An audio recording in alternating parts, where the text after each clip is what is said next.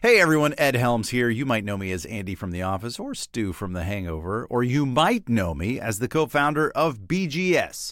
I know, I'm just as surprised as you they let me co found something. But here's the thing we're doing it again. Yeah, this time we're leaping into our other deep love, the vast and vibrant world of country music, with something we're calling Good Country. Now, this isn't just another newsletter. Think of Good Country as a place a place where you can explore, learn, and dig into all of what makes country good. Seriously, country music has so much going on these days, and it's coming from so many different, deep, and soulful places, and we're here to cover all of it, just as we've done for bluegrass and roots music at BGS for over a decade. So sign up now at goodcountrybgs.substack.com and let us bring you the many sides of country music straight to your inbox. Good country. It's a nice place to be. Hey, it's Cindy Howes from the podcast Basic Folk, where we have honest conversations with folk musicians. Check out our very special 250th episode featuring an interview and performance with Basic Folk co host Lizzie No. I feel like most women I know have an experience where they've been working and working and working to perform and to execute and to please everyone else. And then things sort of fall apart a little bit in some way or another. And partying can actually be a really important step towards getting free because it shows you where you need to fall apart and being on the dance floor like in community with mm. other women and mm-hmm. in community with queer people mm-hmm. like for me those experiences have been so important this time lizzie is on the other side of the mic talking about and performing songs from their brand new album Halfsies. Basic Folks 250th episode with Lizzie No is streaming now on the Bluegrass Situation Podcast Network.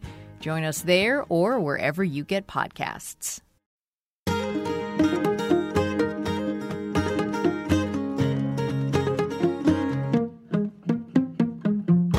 Welcome to Basic Folk, where we have honest conversations on the Bluegrass Situation Podcast Network. Excuse me, aren't you forgetting something? I'm forgetting nothing.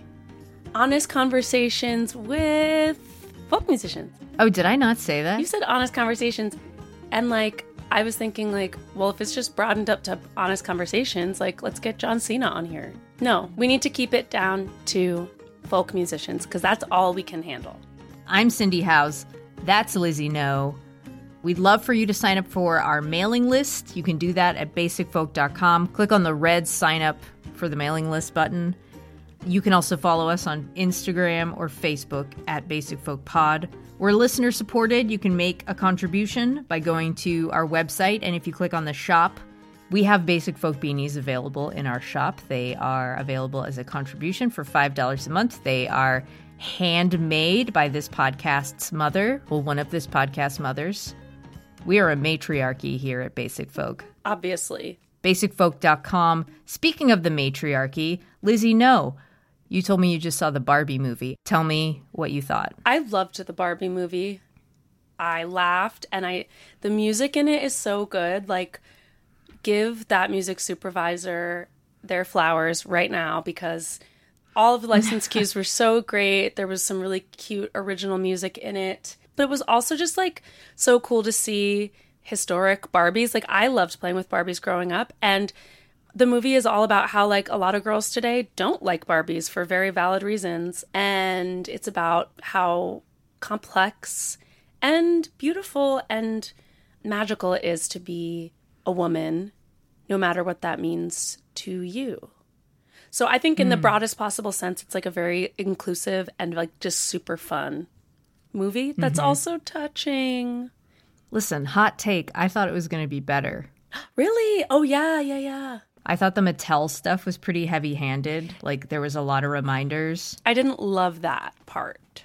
The storyline was a little thin and confusing.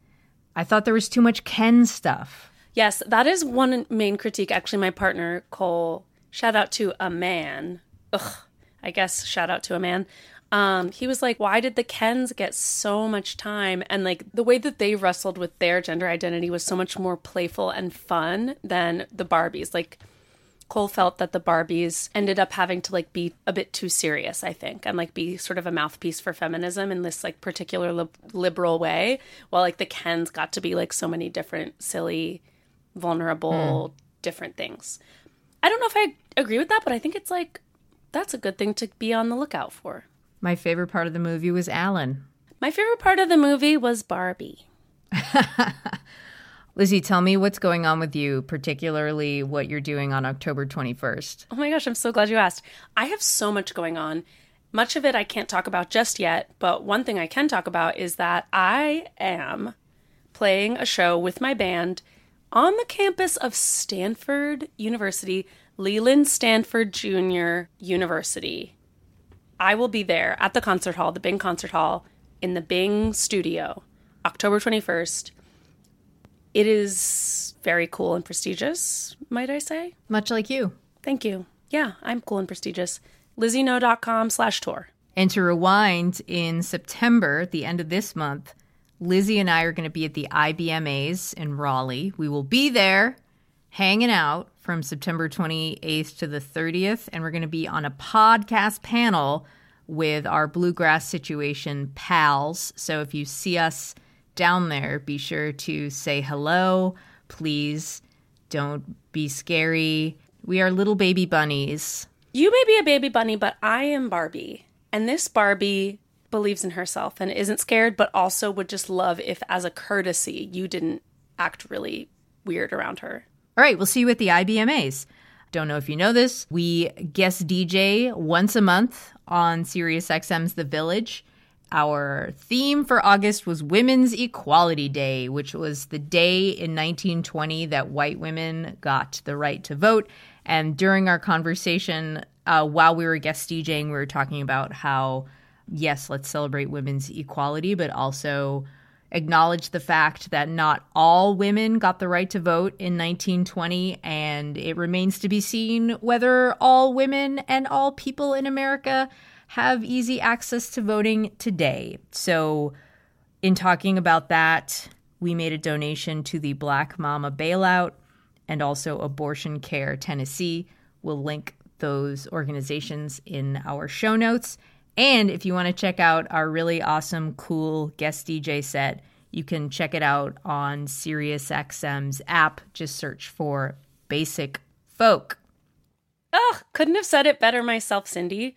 We are about freedom and bodily autonomy and everyone having a voice, especially women. We are feminists and we are friends. I'd love to talk about our friend Carl. Carl. Dreamboat Carl. Is it time? Yeah, Okay. it's time. Buffalo Nichols. I've got great news for our listeners. The Milwaukee singer, songwriter, and legend Buffalo Nichols returns to Basic Folk this week to talk about his new album, The Fatalist, out tomorrow on Fat Possum Records. Our conversation picked up right where Nichols' debut album left off, traveling the world hot on the heels of the blues. Following a profound tradition can be just as frustrating as it is romantic. In his years on the road promoting his self titled debut album, Carl, aka Buffalo Nichols, has witnessed how the blues can be not only a musical genre, but unfortunately a home base for some listeners, nostalgic, back in the good old days, artistically stagnant patriarchal tendencies, and he wants none of it. The Fatalist is an offering to the gods of change, the gods of self awareness, and the gods of integrity. He's really trying to tell a story about the blues that takes place in the here and now. One of the major achievements of this collection of eight songs is the seemingly effortless sonic collage that comes second nature to hip hop but is less discussed in roots and Americana. From a Charley Patton sample to Ali Farka Touré influenced fingerpicking to tasty 808s to contemporary songwriting that wrestles with what it means to be a good man in 2023, The Fatalist tells a story about the present while keeping the past close and eschewing sentimentality. This sense of being in conversation with storytellers of the past is a pillar of what I would call the black art tradition, all caps. Um, and it's part of what makes Buffalo Nichols one of my favorite artists to follow right now. He's on a mission. He's creating really fun songs, and I think this album is going to surprise you. The album is The Fatalist, and we will hear clips from the new record throughout the interview. This is going to be great. We love Carl. This is a really good conversation. I think it's like Awesome. kind of spicy. You're going to like it. Great. All right, we'll get to our conversation with Buffalo Nichols on Basic Folk.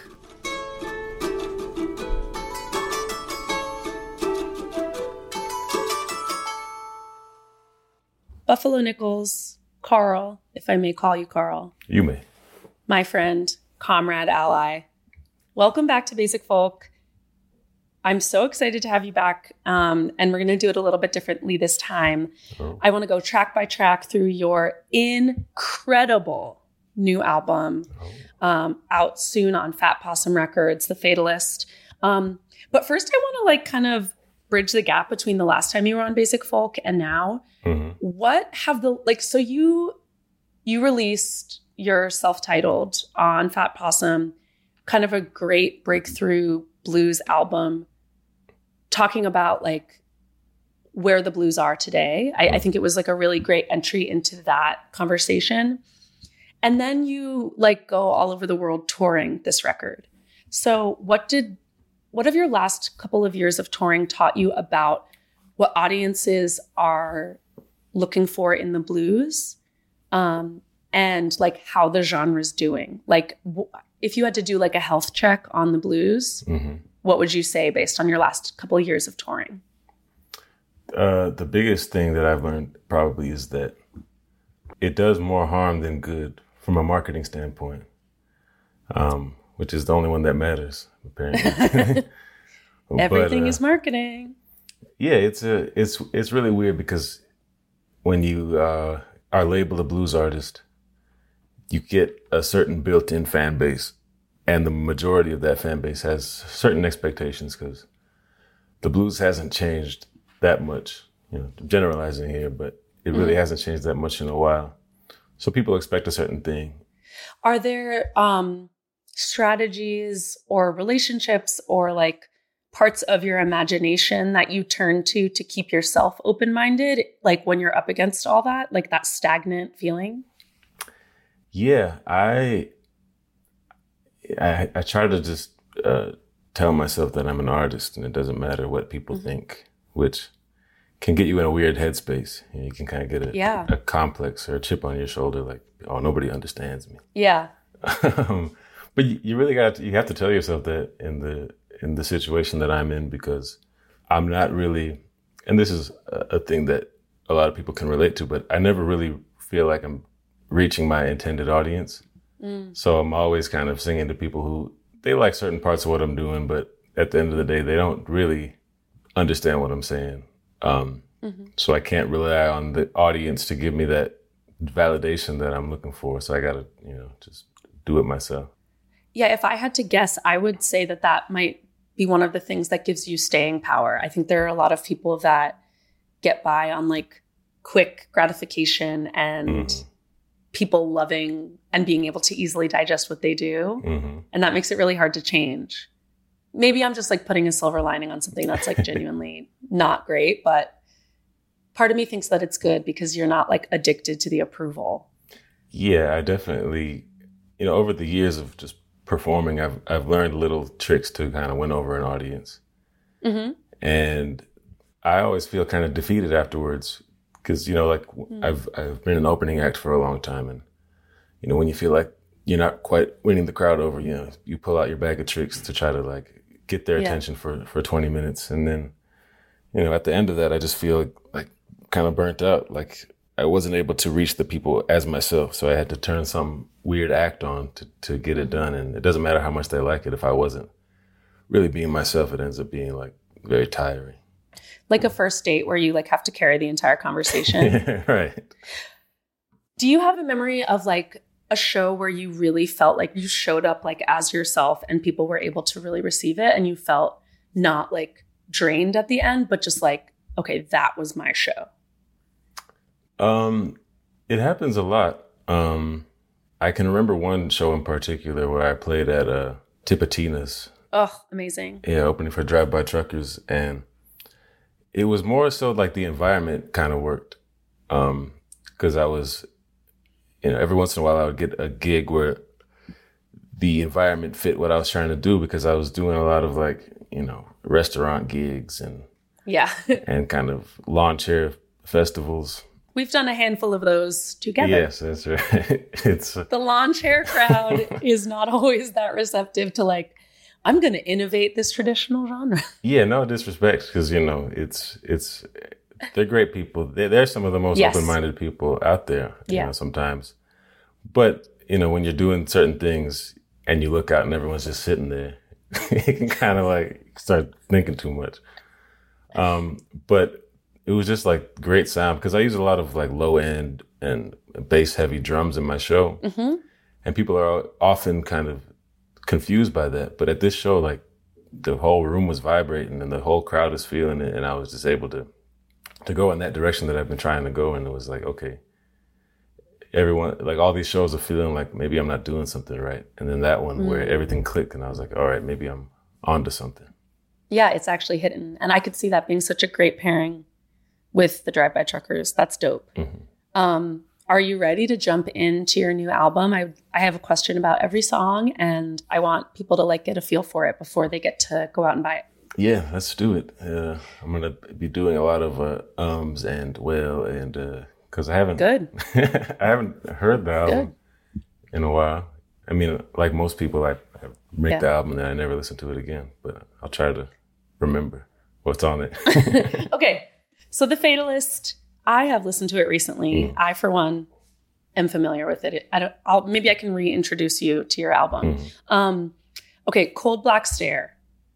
What really intrigued me about this song was the form that you wrote it in, which is kind of a guessing game. Like you're asking and answering different questions, and little by little, we learn more and more about the cold black stare man, Mhm. like this this character. So, how would you describe this character if you were just describing like a human person to me, like in conversation, and why that format? Why the mystery? Why the sort of guessing game element? Yeah, that's a that's a good question. Um, well, the reason why I started going in that direction was because I wanted to just start slowly revealing the the identity or the characteristics in a way that wasn't like immediately clear that there's a certain villain behind all of these issues. Um, and the person that I'm trying to describe is, uh, you know, someone who not only goes out of their way to cause suffering, but also just enjoys seeing it happen. Um, so you know, they're kind of they're in the shadows and they're there at your you know personal darkest moments. Those moments where you feel like you're doing something wrong and you don't know what's going wrong, but little do you know that the person responsible for it is sitting right there, making sure that you're that you're suffering. And uh, I think in the towards the middle end of the song, I say uh, he's a devil, he's a liar, he's a billionaire. Um, and that's that's essentially what I'm what I'm getting at is you know the the whole capitalist uh, it problem that we have. Yeah.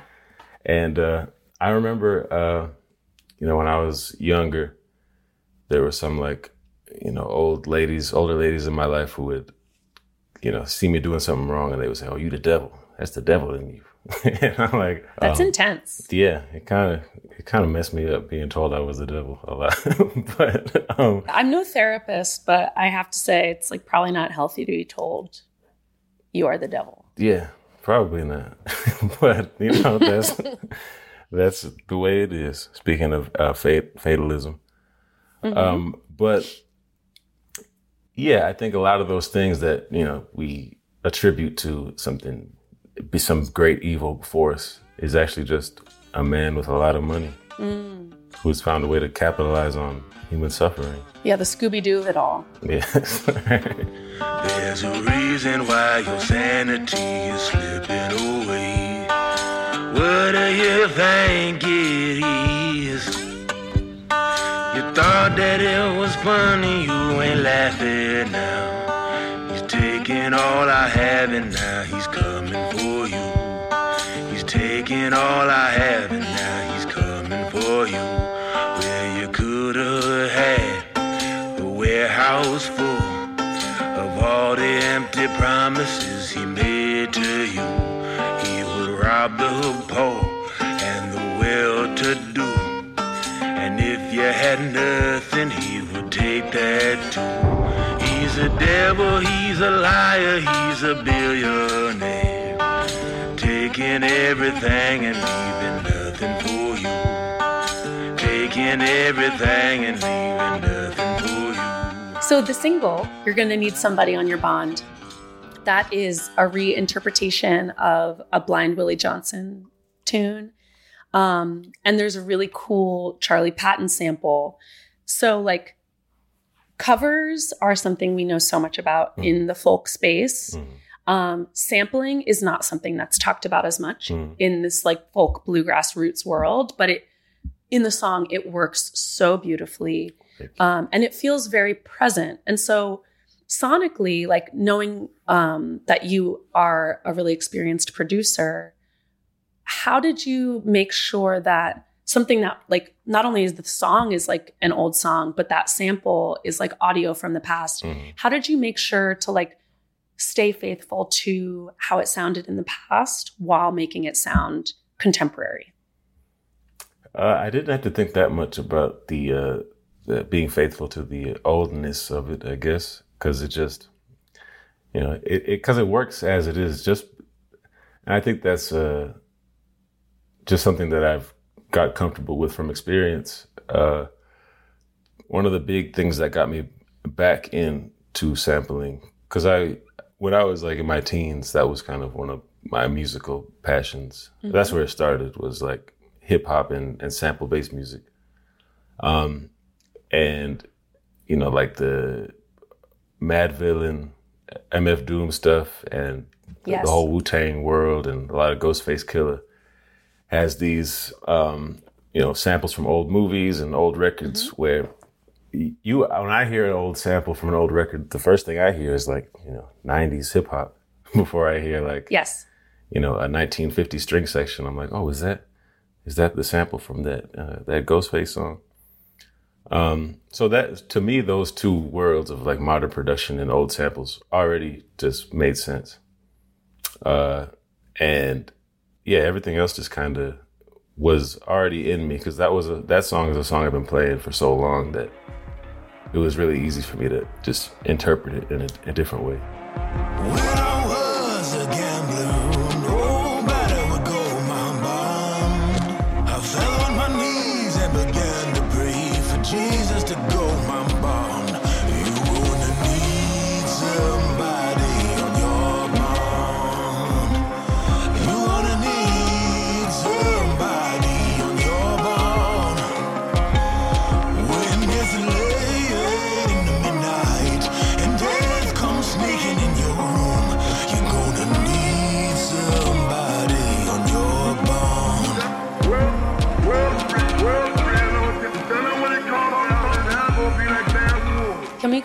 Little bit like personal and broad?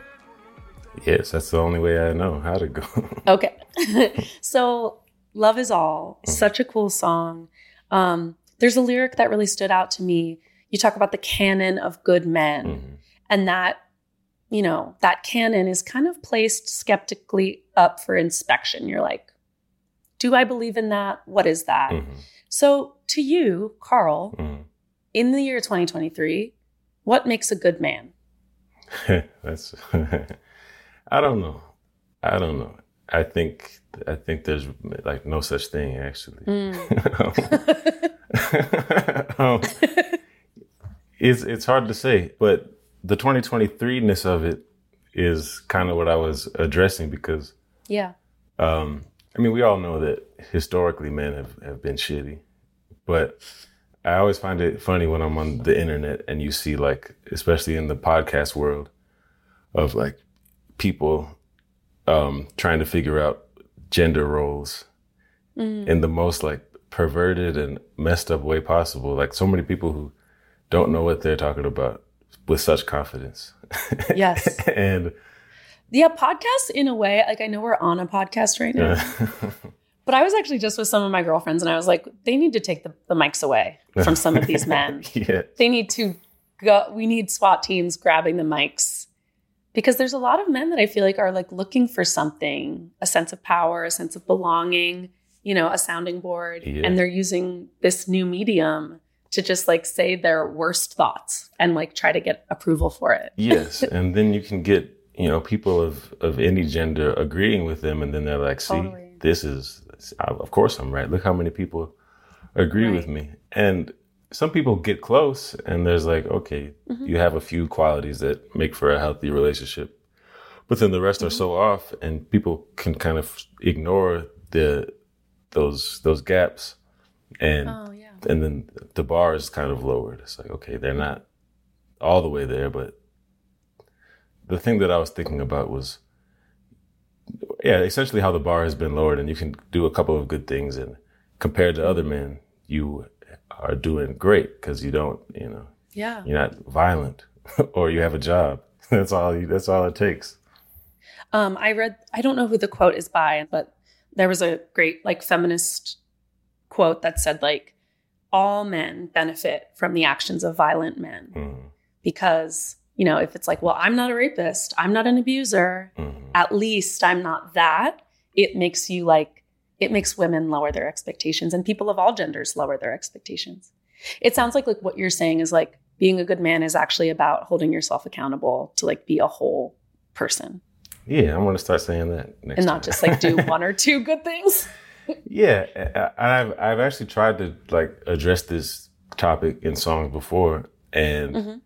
It always felt wrong because I don't think that I know, and I don't think any man really Yeah. knows what it means to be a good man because there's nobody that can really tell you because we haven't seen it in a meaningful way yet. Like everybody has people in their life that they like, but what does it really mean to have done good as a man or whatever? Because, like I said, it's always about comparison. Like we, like you know, people in my family will say, like, "Oh, my, this person is good to me because they don't treat me like my uh, this person who used to, you know, beat me or whatever." And you have this association. This you're kind of comparing them to the worst example exactly yeah and we still do that and i don't know how to how to look at manhood or whatever this portion of, of the gender spectrum and say objectively this is how you should behave. And there's a whole bunch of other things that go into it. But really yeah that's i guess now that i think about it you know manhood is kind of judged by how bad you aren't and not how good you are. Okay i need to sit with that. Yeah, yeah. Right. that's really that's really deep. That's hard. Yeah that is. It doesn't make me feel good what are the I, do you remember which songs you were like are there songs that you've released as buffalo nichols that like were trying to address that same topic Um, no, I don't think so.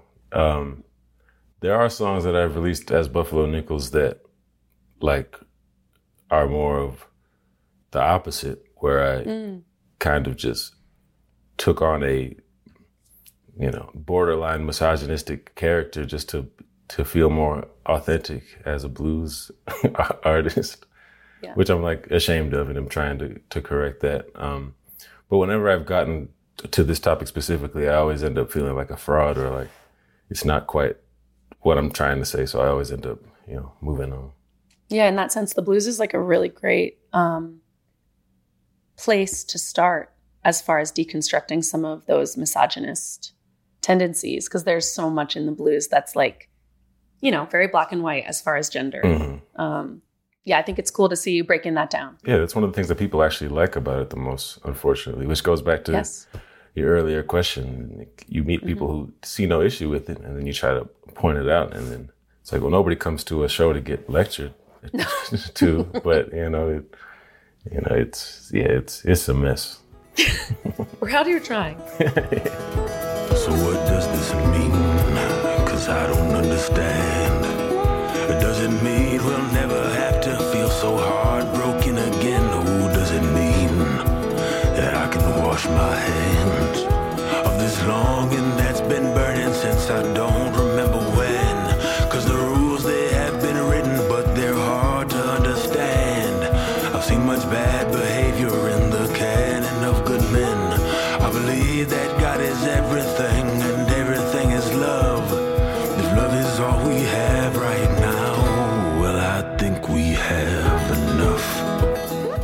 Turn Another Stone. Yes. This is like a homecoming country song, which is a type of song that I love.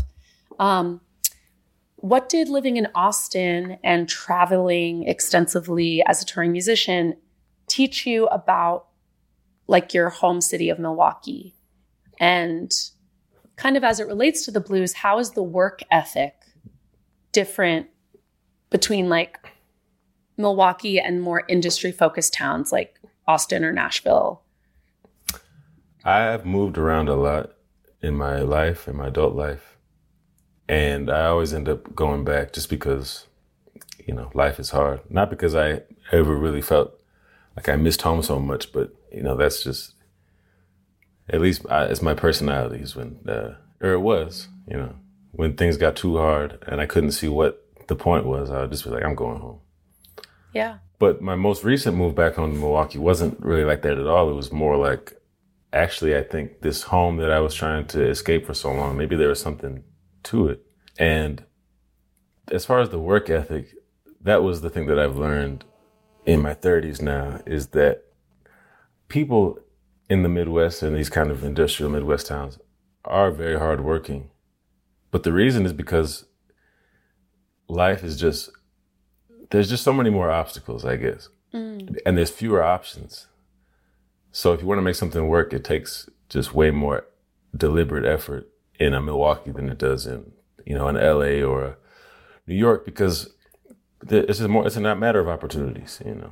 Mm-hmm. We're all kind of facing the same difficulties, but if you work really hard in some cities, you, you can just keep going and going until Oh, yeah. every place has a ceiling, but the ceiling in Milwaukee is a lot lower than it is in Austin, I think. Um, and I, and moving back taught me that it's not really a better or worse thing. Like it's nice to be around people who um, have different ambitions, so to speak. Like in Milwaukee, people aren't really after certain things because there's no access to it, and that's refreshing. But then it's also nice to be around people who have goals. you know, that's nice too. We all got dreams. Yeah. Now that I've returned to the place I once maligned, familiar faces bring me peace of mind. In this place I tried so hard to leave behind, is the place from which I choose to say goodbye.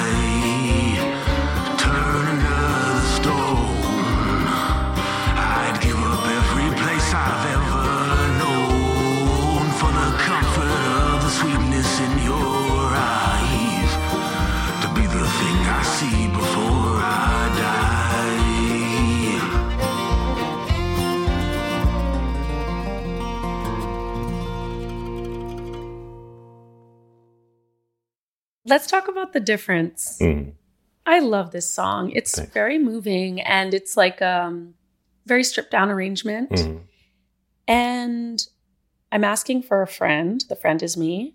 how did you learn to finger pick and how did you develop the feel that you have when you're playing an acoustic guitar song like that? That's just like a sweet little acoustic ballad. Mhm. Um, are there guitarists that you look to for inspiration on that type of like folksy singer songwriter type song? Probably. I don't know how I learned most things because the majority of what I am capable of on guitar, I learned when I was a teenager. So I can't really pinpoint a lot of it. But I do know when I play that song, I feel like I'm ripping off Eric Bibb.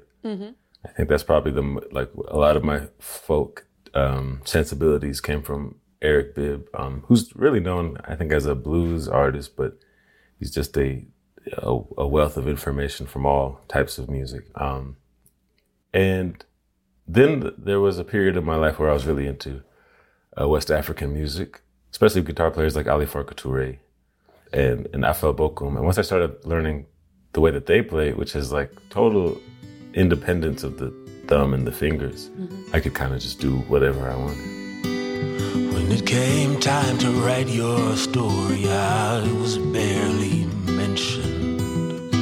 Just a minor role, a place you'd go when you needed attention. But if I'm just a rest stop for your soul, I'll let it be. Cause I just don't know the difference between love and company. And the sun don't always shine on me don't care if we live or die, but the light is ours to share. And it's only you who's bleeding, but the pain is mine to bear. And I'm too weak to even speak or ask you to be fair. As far as Long Journey Home, mm. I am so excited for the world to hear this song. Okay. How did you create the perfect beat for the song? what sorts of percussion sounds did you look for? What did you try that didn't work? Talk about building that track. That one was interesting because I had the idea. That was a song that I was working on uh, before the first album. Um, and all of this, like trying to mix the the styles that I do, I've been thinking about and working on for a long time. Um, I I'm really into uh, drum machines, you know, analog synthesizers and all this stuff. So usually when I'm using drum machines to make a beat, um, I I basically track them one at a time. You know, got your kick drum and your snare and hi hat and all these things. But uh, for this one, I didn't do it because I made this beat and I just kind of like recorded it to just keep the idea. And I was gonna go back and like re-record it more meticulously. But then I accidentally deleted the file on my drum machine. So I had to go back and I mean I tried to recreate it and I just I don't know I don't think it wasn't that I couldn't, it was just that I was I had given up. I was just like I don't want to go do that all over again. So All right, I this is it. yeah. So I just took that mono track that I had saved as a demo and I just put it in the song. Then towards the end of the song, I like added some computer drums, which I tried to avoid because I felt like it was cheating or something. But I'm just kind of a nerd in that way about about drum machines. But uh, yeah, just added stuff to it, and I don't know if it if it worked, but it's on there, so it doesn't matter. It's ominous as hell. Thank you. It's very good. Well, that part, the ominousness of it, comes from something that's come into my music uh, lately, which is just really kind of dark ambient element that is a lot more in my live set. Um, Yes. and you know, I'm still trying to like make a living off of music, so I'm not going fully experimental electronic music quite yet. So I try to like just sneak in pieces of it and not do a, a 15 minute drone song. Yeah. But that time might come, Oh, I'm sure it will. and I'll see you there. Yeah.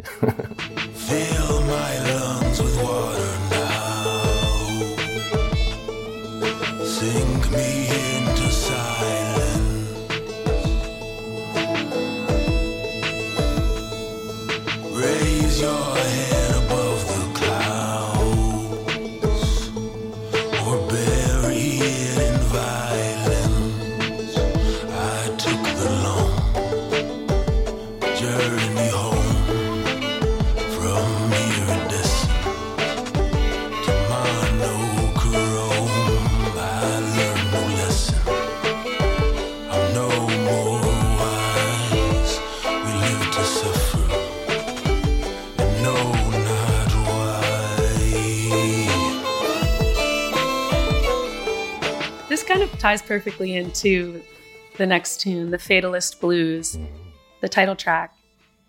There's a lyric that says, If silence set us free, I would never make another sound. Um, do you remember the feeling you had when you finished writing that song? Yeah. Um, at, when I wrote the song, it wasn't going to be the title track. But when I wrote the song, I was like, this, in a way, is like everything that I've been trying to do for the last 10 years. Um, not just as far as the production, but the, the, the, the message of the song and everything is like, this is kind of my, this is like my flagship song. A- And, you know, then I went back and started looking at all the other songs that I had been writing for the album and it helped me kind of fit everything together. Do you think that singing makes us free? Do you think that saying things can make us free? Like, where do you actually land on that? Like, personally? it, it, just in my own life, uh, you know, especially as a speaking as a musician as an artist, I don't feel like speaking out has really gotten me anything tangible, which is not why I do it. Um, but at the same time, you know, that's why I put that line in there. It's like saying nothing doesn't really get you anything either. It might get you in Yeah. a room where people are more comfortable to have you around because, you know, uh, you're a safer, safer option. But, you know, if your position is depends on your silence, then I feel like you've you've lost more. And you know, Yeah. being an artist who has nothing to lose is is a much better feeling than than feeling like you owe everybody. And as soon as you make a wrong move, everything can be taken from you. Um, and and even beyond artistry, as a person and as a black person, I feel like until somebody can show me that shutting up is going to pay off, I'm going to just keep saying what I say. Yeah. Thank you. You're welcome. Um, I actually really appreciated a like a little mini correction redirection that that you shared recently on social media. There was a newspaper. I'm like I'm not going to get too specific because that's not what this is about. Hmm. That said like Buffalo Nichols had a run-in with the law and said he would never return to X state, and you were like, you you tweeted like a quote unquote run-in with the law is an interesting way of framing racial profiling. Mhm. And I really thought about that because I find it so tricky in this like social media age, especially like as black artists in the roots space. I do feel like we're expected to like be the teachers and the prophets and just take all the shit and tell people what's right and like speak out and then take all the abuse. Mhm. Um, yeah. and that doesn't mean that it's not worth doing, but it does mean that it like comes with an emotional toll. So, um, yeah, I just wanted to ask you about like how you're navigating that because I struggle with a lot of the same stuff. Like, when do Mhm. you set the record straight and when do you just kind of like protect your own mental health? I don't know. It's not a real question, but I'm happy to be talking about it with you. Oh no, it's uh, I don't I, I struggle with that constantly. Um uh, and I really don't know how what's the right way to do it or I mean it, it you got to do it the way that feels right to you as an individual at the end of the day. Um but yeah, I learned pretty quickly that, yeah, that I was kind of naive about the whole thing, but it became pretty clear that people like that type of content and not Yes. for any particular reason. Like it's not like you are, uh, you're not really teaching anybody anything. Like No. people know that when you're black, you get uh, treated differently. so it's like if you say People it, are aware. right, like saying it can Invisible Man has been in bookstores Right. for decades now. Yeah. So, and and this is I, I tried really hard. To, in fact, I, I specifically I made a point to like not mention race in my press release because it was a big part of the last one, and you know it's a thing that I ended up just having to talk to a bunch of white people about race, and it was it got It's a nightmare. Yeah. and It's uh, a nightmare. yeah, so I tried to avoid it, and it, it kind of comes up anyway. But you know, it's it's it's come up late lately just because of just the nature of the music that I make and the kind of person I am. And what I get is, you know, you get a little bit of people who are like, "Yeah, that's right," but then you get a whole wave of people who are like, "How dare you say that mm-hmm. you're black and I'm white?" like Breaking news: race exists. yeah, the backlash that comes along with it. People kind of like to watch. They like to watch their mm-hmm. favorite black artists go toe to toe against a racist. But you Absolutely. gotta you gotta deal with it. People love to say like so and so had the perfect takedown for these racists, and Yeah. it's like, okay, but did that pay that person's bills? Did that help that person? Like, no, that person did a bunch of free labor, and it didn't yeah, I, didn't do anything. I don't lose sleep over it, you know. But it's like No. I'm not. I, it's a waste of my time at the end of the day. Yeah, That's the that's the naivety that I had. Is like, oh, if I just talk about it, people will change their behavior. Little did I know they sure won't. they will not. But I actually think that the way that you approach these kinds of topics is really um, strategic because you're not like, I think a lot of people forget that we have more avenues for communication than just social media. Mm. Like, there are people who like are somewhat like adjacent to the music industry or in the music industry who are just like tweeting all day. Mhm. It's like, okay, that's not like really getting us free. I think demonstrating through your life and your art what it looks like to be free, Mm. and then from time to time verbally setting the record straight. I would say it's probably working, but Yeah, I, I think time will tell. I think I think I'm making some sort of uh, progress because yeah, I, I don't t- tweet really at all, and I use Instagram to say things, but the wildest shit I say is on stage where Yeah. you know When just- people actually have showed up to listen to you, yeah, yeah, and I'm, I find myself less and less in spaces where I'm in front of a hostile audience.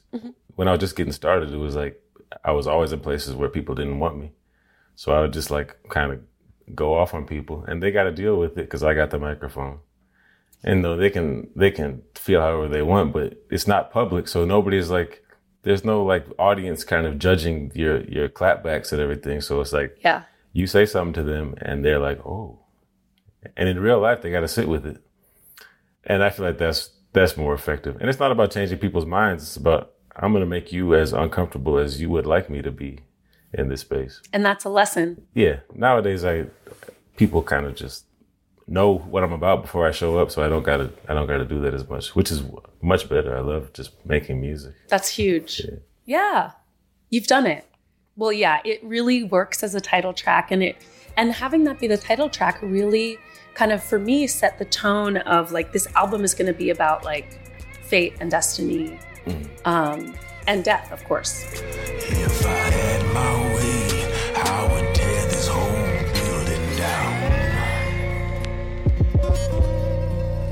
Silence set us free, I would never make another sound.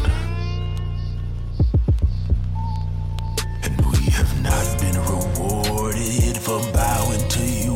Could you imagine that I have got my own point of view? If I had my way, I would tear this whole building down.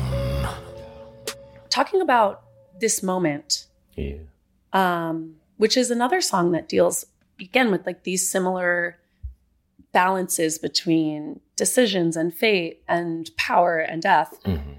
What for you is the connection between the blues as an artistic practice and the your practice of grounding yourself in the present moment? Put another way, do the blues have a particular relationship with time and the present moment? Yeah, yeah, yeah. That's a good question. I I think that's that's been my issue as a, a black blues artist born in the nineties, ninety something. 90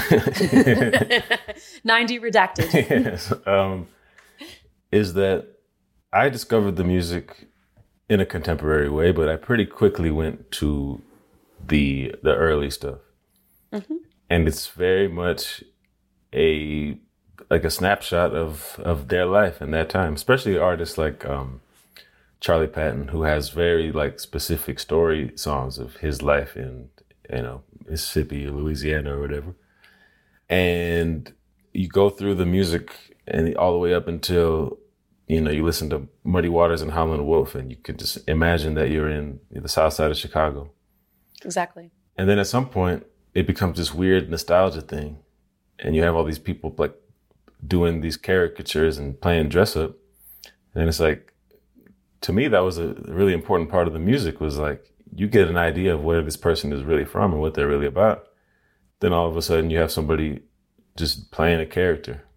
And that kind of took me out of it. Um, so when I started putting out blues music, I felt like that's that's what it's all about. Like if somebody's gonna listen to my music in a hundred years, I want them to know what life was like for me in Texas and in Milwaukee in 2000 2020s. Um, and to me, you can't separate the two. If you are making any kind of music, but especially blues music, which at its core is a vocal and a storytelling music, and you're not telling any story that hasn't been told before, or at least that's not unique to you, then you are really wasting everybody's time.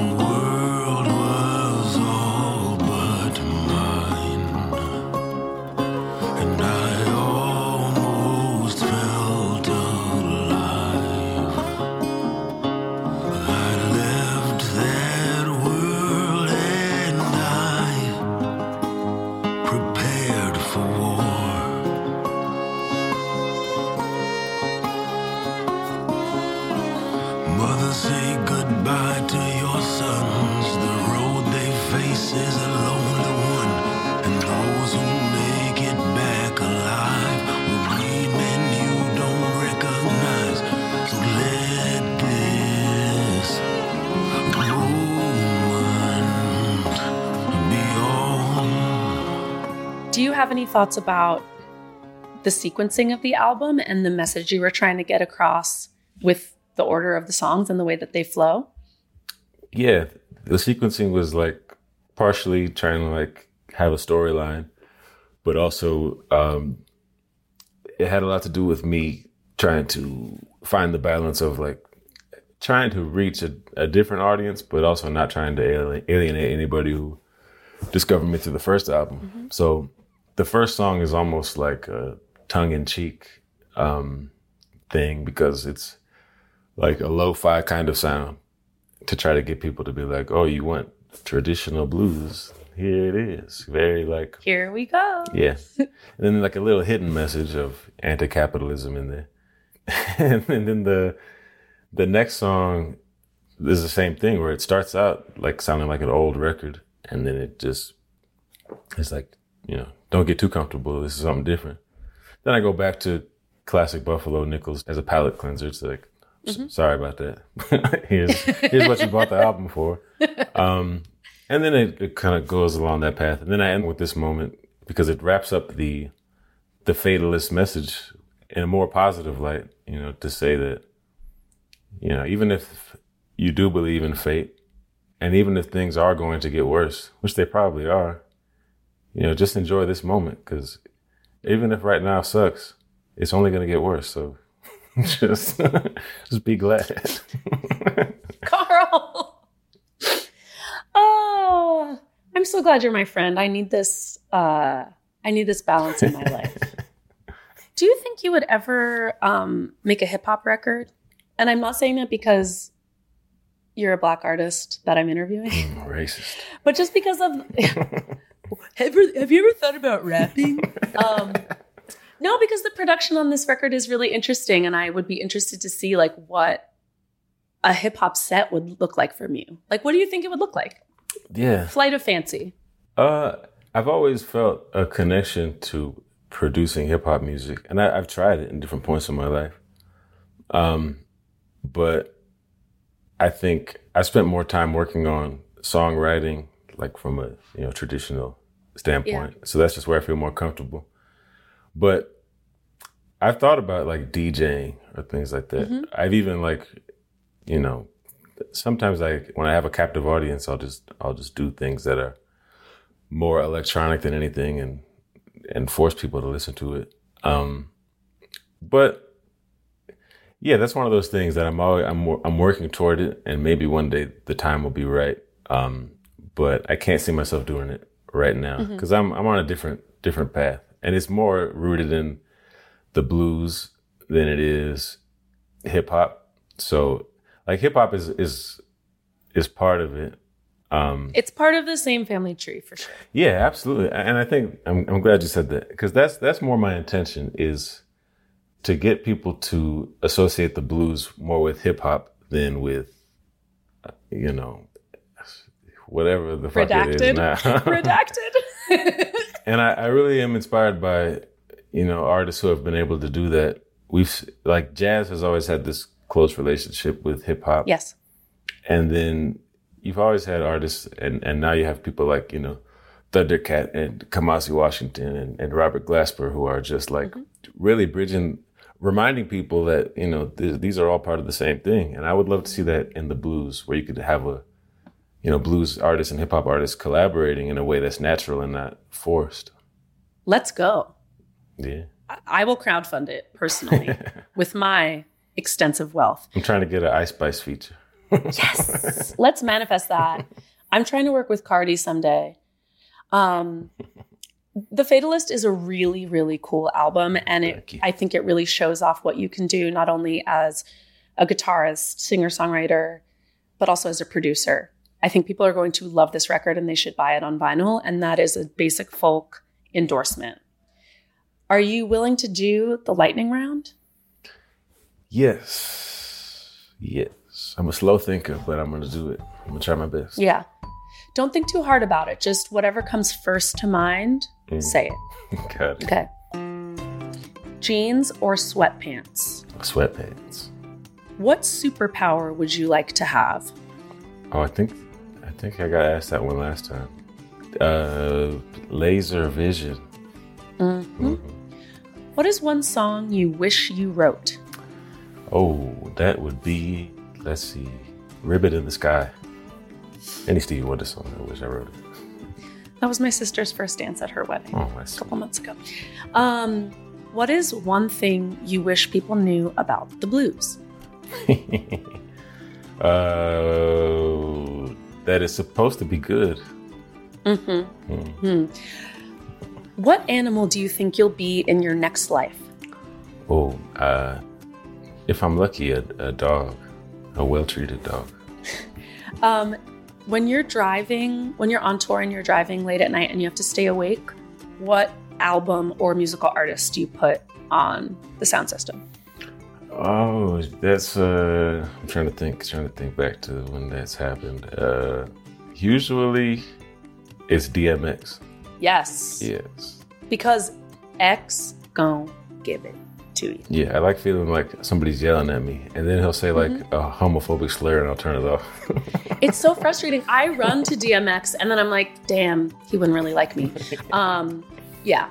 Often music is about loving someone or something that doesn't love you back. Yeah, That's fine. That's a good way to look. at Um, what was the last movie you saw and loved? Um John Wick 4. Yeah, that was good.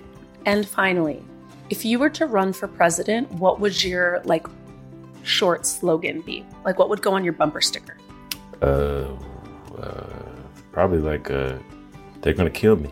They're gonna kill me. Buffalo Nichols 2024. They're gonna kill me. yeah. The Fatalist. The Fatalist. That's me.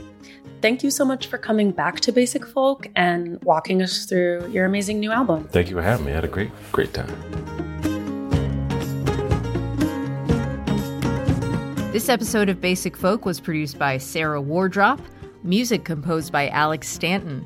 Basic Folk is on the Bluegrass Situation Podcast Network. You can find all of our episodes there. You can search for us on the SiriusXM app under Basic Folk.